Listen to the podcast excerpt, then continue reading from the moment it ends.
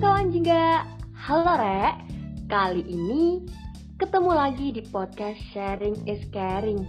Nah di kali ini, kesempatan kali ini Bakal ditemenin sama aku, Paya Dan temen aku, Safina. Ya opo kabar Rek? Gimana kabar kalian semua? Semoga kan baik-baik aja ya.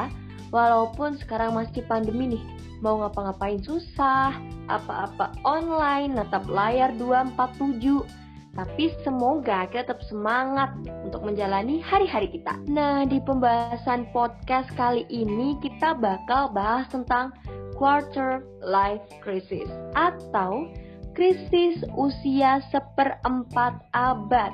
Seperempat abad tuh seberapa sih, Vin? Selawe pasti, ya kan, Fai? Selawe, Selawe itu 25 ya. Buat yang nggak ngerti, Selawe itu 25. Nah, tapi Fai, iki ku bahas apa sih sebenarnya? Aku nggak paham. Quarter life crisis iku yo opo sih, Fai? Aku jelasin ya, biar semuanya paham nih, biar semuanya nyaut kayak, oh itu yang dibahas. Jadi gini, quarter life crisis atau KLC adalah sebuah istilah psikologi nih yang dipicu oleh tekanan yang dihadapi baik dari diri sendiri maupun lingkungan. Nah, biasanya Kiara terjadi ketika Pak periode kita seseorang memasuki masa-masa sedang khawatir, gelisah, kebingungan menentukan tujuan, ragu sama masa depan sendiri dan kualitas hidup. Nah, biasanya tuh menyerang gimana kita bersosialisasi, interaksi sosial kita kayak gimana, dan juga keuangan ya. Namanya juga hidup ya kan ya, butuh duit. Duit itu nyarinya dari mana? Nah, itu yang bikin bingung ya kan ini masuk ke dalam sebuah krisis kehidupan. Nah, krisis ini sendiri biasanya terjadi ketika kita mulai memasuki usia 20 sampai 30 tahun. Tapi ya, Rek, ada juga orang-orang yang menghadapi krisis ini pada saat berusia 18 tahun. Ya kayak kita-kita kayak gini nih, 18 plus plus plus kayak gini. Maaf banget nih kita Pivai. Sepurane sing akeh. Maaf karena aku itu sebenarnya masih 17 tahun gitu. Aduh, ya emang ya aku tua banget ya kayaknya kan ya. ya Aduh, okay. gimana ya? Tapi aku juga mau share nih, Pai. Jadi aku juga sempat mengalami yang namanya KLC ini. Jadi aku tuh sempat hilang arah gitu ya, bingung. Aku kayak kata Nandi, kata Napo mau ngapain dan ke mana nih selanjutnya karena aku lagi ada di transisi jadi awalnya aku yang dari siswa SMA nih tiba-tiba jadi mahasiswa itu gimana dong Pai? Nah iya bener banget aku sendiri juga ngalamin ketika dulu pas masih jadi siswa ya kan itu kayak apa-apa diingetin sama guru kayak nah tugas kamu belum nih. Nah ulangan harian kamu yang kemarin belum loh. Nah kalau dosen ya kan ya. Boro-boro diingetin. Besok deadline-nya apa? Jauh kadang bingung ya kan? Hmm, aduh parah banget nih kayak nih. Nggak boleh kayak gitu ya Pak ya. Kita nggak boleh deadlineer ya Pak ya. Aduh ya gimana ya kan ya? Aku tuh mau memegang prinsip sistem kebut sejam ya kan hidup mahasiswa Waduh. sistem kebut sejam Aduh, kok nggak sekalian sistem kebut sedetik? Oh wow, itu bunuh diri namanya bunda. Iya, iya sih, bener banget. Oke, Re. Nah, bahas-bahas tentang krisis ya kan. Gimana sih pendapat para ahli mengenai VLC ini sendiri? Tak kasih tahu Fai.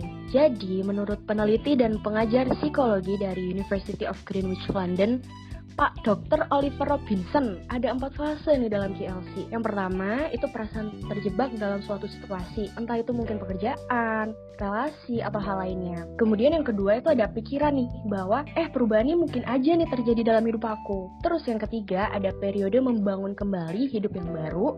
Dan fase yang terakhir adalah fase mengukuhkan komitmen anyar terkait ketertarikan aspirasi dan nilai-nilai yang dipegang oleh seseorang. Nah, Fai, aku kata tako, aku mau tanya ke kamu. Hmm. Penyebab quarter life crisis itu sendiri gimana sih? Apa? Aku masih belum paham nih. Oke, okay.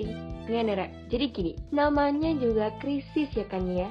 Ya, kalau krisis pasti ada penyebabnya nggak tiba-tiba langsung eh ada krisis nih kan nggak mungkin jadi pasti ada penyebabnya. Termasuk quarter life crisis ini juga punya penyebab. Nah pada umumnya umumnya nih ya kan biasanya jadi nggak bukan suatu hal yang paten mesti terjadi tapi ya umumnya.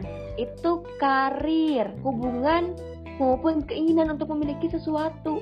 Salah satu pertanyaan yang menghantui adalah tentang langkah apa yang akan diambil setelah lulus dari dunia perkuliahan dan mulai menapaki jejak karir atau kerja. Ya, gimana ya, Rek ya? Kalau dipikir-pikir kayak gini nih. Misalkan aku nih ya, aku kan hubungan internasional, masuk jurusan HI nih. Pas udah masuk, udah dapet pelajaran nih, udah dapet matkul.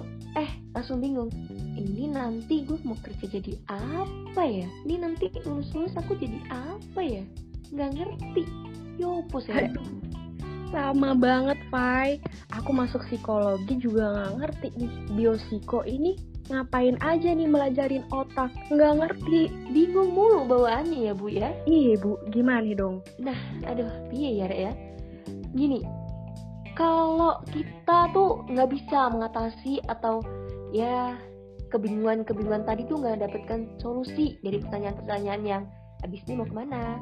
Ya habis ini mau apa? Itu tentu saja akan memicu depresi yang berkelanjutan yang biasanya terjadi ketika seseorang baru lulus kuliah. Soalnya kayak gini, udah lulus kuliah nih, uh udah dapet gelar sarjana, tapi masih bingung. Nih aku nih abis ini mau kerja di mana ya? Apalagi bingungnya tambahin sama tetangga-tetangga yang nanya, Mbak mau lanjut ke mana Mbak? Mbak kerja di mana Mbak? Mbak pendidikannya lanjut nggak? Ada, ya apa ya Rek ya? Urep-urepku tapi kok aduh wes susah ya. Jadi tuh butuh penanganan. Nah penanganannya tuh kayak gimana Vin? Jadi Faya nih tak kasih tahu biar kamu ngerti. Jadi kamu nggak salah mengambil langkah lagi.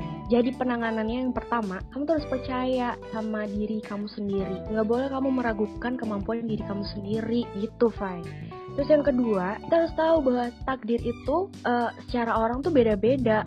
Takdir, rezeki orang-orang tuh beda-beda. Nggak bisa serta-merta kita memaksakan takdir atau rezeki kita ke orang lain. Terus yang ketiga, kita harus bikin rencana hidup.